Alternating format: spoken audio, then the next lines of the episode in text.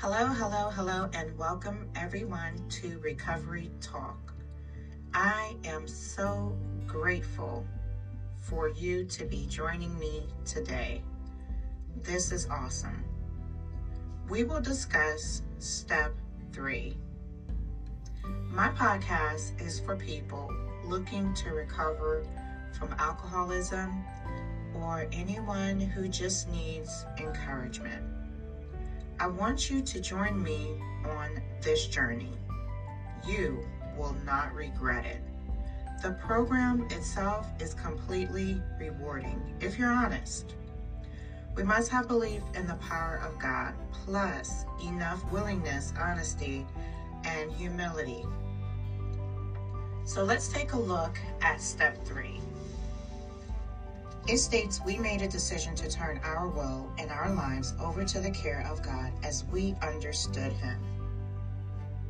The first couple of steps allowed me to see I was powerless over alcohol. It's nearly killed me. I hurt family and friends. No longer did I want to live my life this way.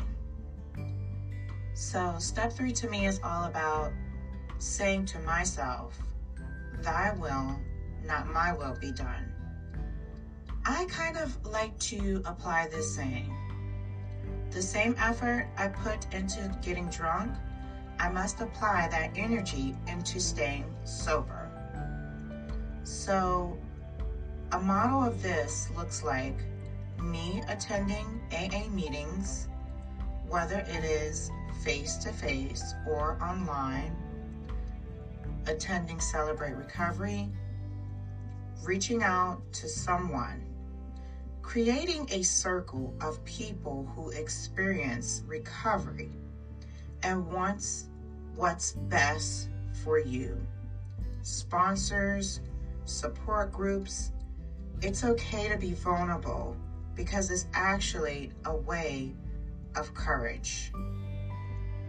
It says we must turn our will and lives over to God. We must make it a way of life. This recovery thing, of course. Let us try to come into agreement of God's intentions for our life. And we know in the Bible, it does say that God's plan is to prosper us, not to see us addicted to things that will harm us.